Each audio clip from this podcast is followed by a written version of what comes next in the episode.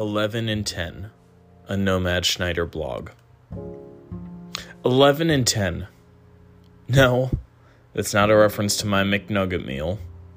It's certainly not a sports thing, I'm much too rotund for that.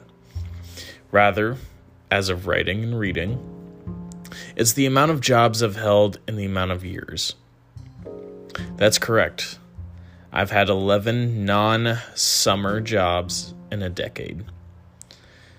Now, I don't know about you, dear friends, but I think I hold a record among my peers. Now, shall I list them? Sure, let's do it.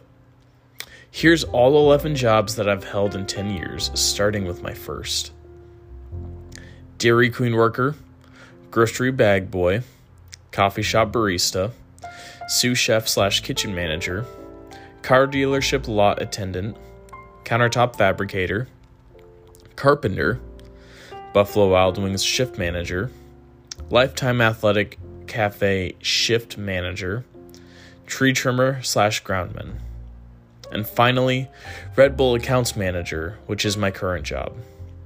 This doesn't even factor in the part time slash summer jobs. I will tell a story about one of those jobs that isn't on the table that quite infuriated me. It was December 2019.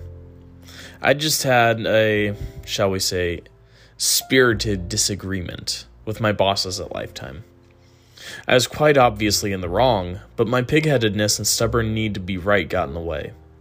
The conversation, rightly, I may add, ended with my boss saying, You are not a good fit here. Maybe it's best if we part ways. He left the option to me get in line or jump ship. I jumped ship. I gave my two weeks, shook their hands, and started my job search. Now, going into the holidays, I knew how necessary gift and package delivery would be. So, I applied for a certain package company who shall remain nameless. I went in for an interview and expressed my desire to move up in the company. I had interviews, accepted the seasonal position, and attended orientation. I received the uniform and was told that my training would start that week. I just needed to go home and wait for the call. So, with things looking up, I went home to hang out with my dog and wait for the call. And I waited. And waited. And waited. The call didn't come. I reached out to the person who had hired me and they gave me the number for my trainer. I reached out and they told me, oh, don't worry, we'll start tomorrow. Just a lot of trainees today. So, with newfound optimism, I went to sleep knowing that for sure I'd start the next morning. So, I woke up, donned the very singular color uniform, and waited by the phone. And waited. And waited. Sound familiar? I called my trainer again and received some bad news. Due to packages being lower this year, we won't need your help. Call us again next season. Click. I was devastated. My entry into the company had dissipated, and for the first time in my life, I was unemployed with no idea what would happen next. Little did I know it was just preparation for what was to come. I was lost, confused, no idea where to go or what to do. So I started driving. I'd been registered as a Lyft driver for years, but I always had no way to do it because I had to go to bed early, so I never worked during the good hours. Well, now I had no other choice. So I drove 12 hours a day and made just enough during the holiday break to keep afloat. I kept looking for jobs, and finally, at the end of January, I started working as a tree trimmer. Now, I've always been outdoorsy, so I was excited to start working with trees, I thought. Boy, was I wrong. Trimming trees was the hardest job I've ever done. Day after day, I'd get home and crash because I was exhausted from carrying logs and handling chainsaws. I was tired of who I was because I was weak and had a quitter's attitude. No matter what, I was determined to make this job work. So I gave it my all, day after day. And I was tired and I was hurting, but I couldn't quit again. I was there for four months. Now, before you judge me, hear my story. I'm terrified of heights. I always have been. And when I started, I was told I could be a groundsman for a long time and slowly work my way up. Literally. Then the new foreman started, and apparently he didn't get the memo. Now, I don't blame him or hate him. He had a job to do, and I know I didn't have what it took to do that job.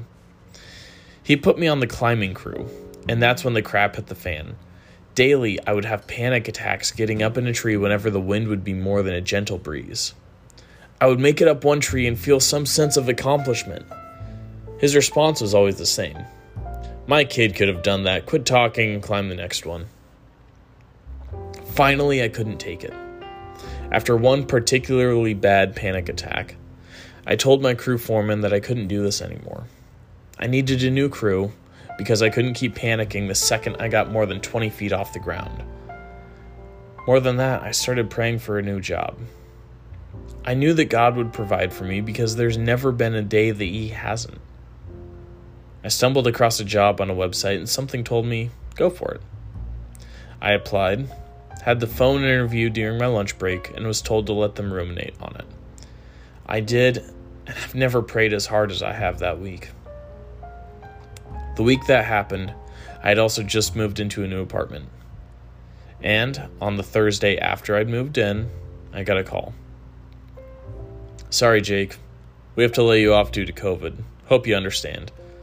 We can keep you on backup for when we bring people back talk about an answer to whether I should get a new job or not. Now I've been coming up on one year of Red Bull. I know I've had a lot of jobs. Maybe I should regret that. But I don't. I never have. Each of these seemingly random jobs has given me different skills. Maybe it's time management, customer service, who knows? I can go into each new adventure feeling as if I'm more equipped to handle whatever life throws at me, all thanks to my past. Thank you for listening to 11 out of 10, a Nomad Schneider blog. Feel free to check me out on WordPress at nomadschneider.wordpress.com, as well as on Spotify.